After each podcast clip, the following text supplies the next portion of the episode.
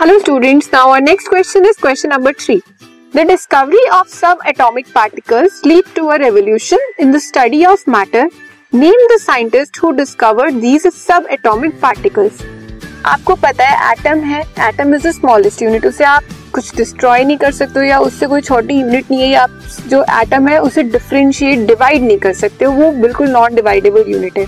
But इस atom के अंदर कुछ तो होगा. एटम के अंदर क्या है, हमें पता है न्यूट्रॉन है, इलेक्ट्रॉन है और प्रोटोन है। अब इनकी डिस्कवरी किन किन साइंटिस्ट ने की?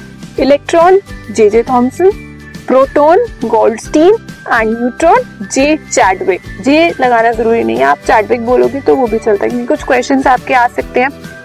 सपोज़ आपको कोई एमसीक्यू आता है एमसीक्यू में अगर लिखा आ जाता है कि चैडविक डिस्कवर्ड प्रोटोन और न्यूट्रॉन या समथिंग एल्स तो ऐसा नहीं है, अगर जी नहीं लिखा तो आप चैडविक नहीं कर सकते हो, ठीक है? सो ये हमारे सब एटॉमिक पार्टिकल्स हैं। सब एटॉमिक पार्टिकल्स क्या होते हैं? जो हमारे एटम के अंदर है। Atom is the smallest unit लेकिन कुछ तो उसके अंदर भी है ना, जिससे वो बना हुआ है। So these are are sub atomic particles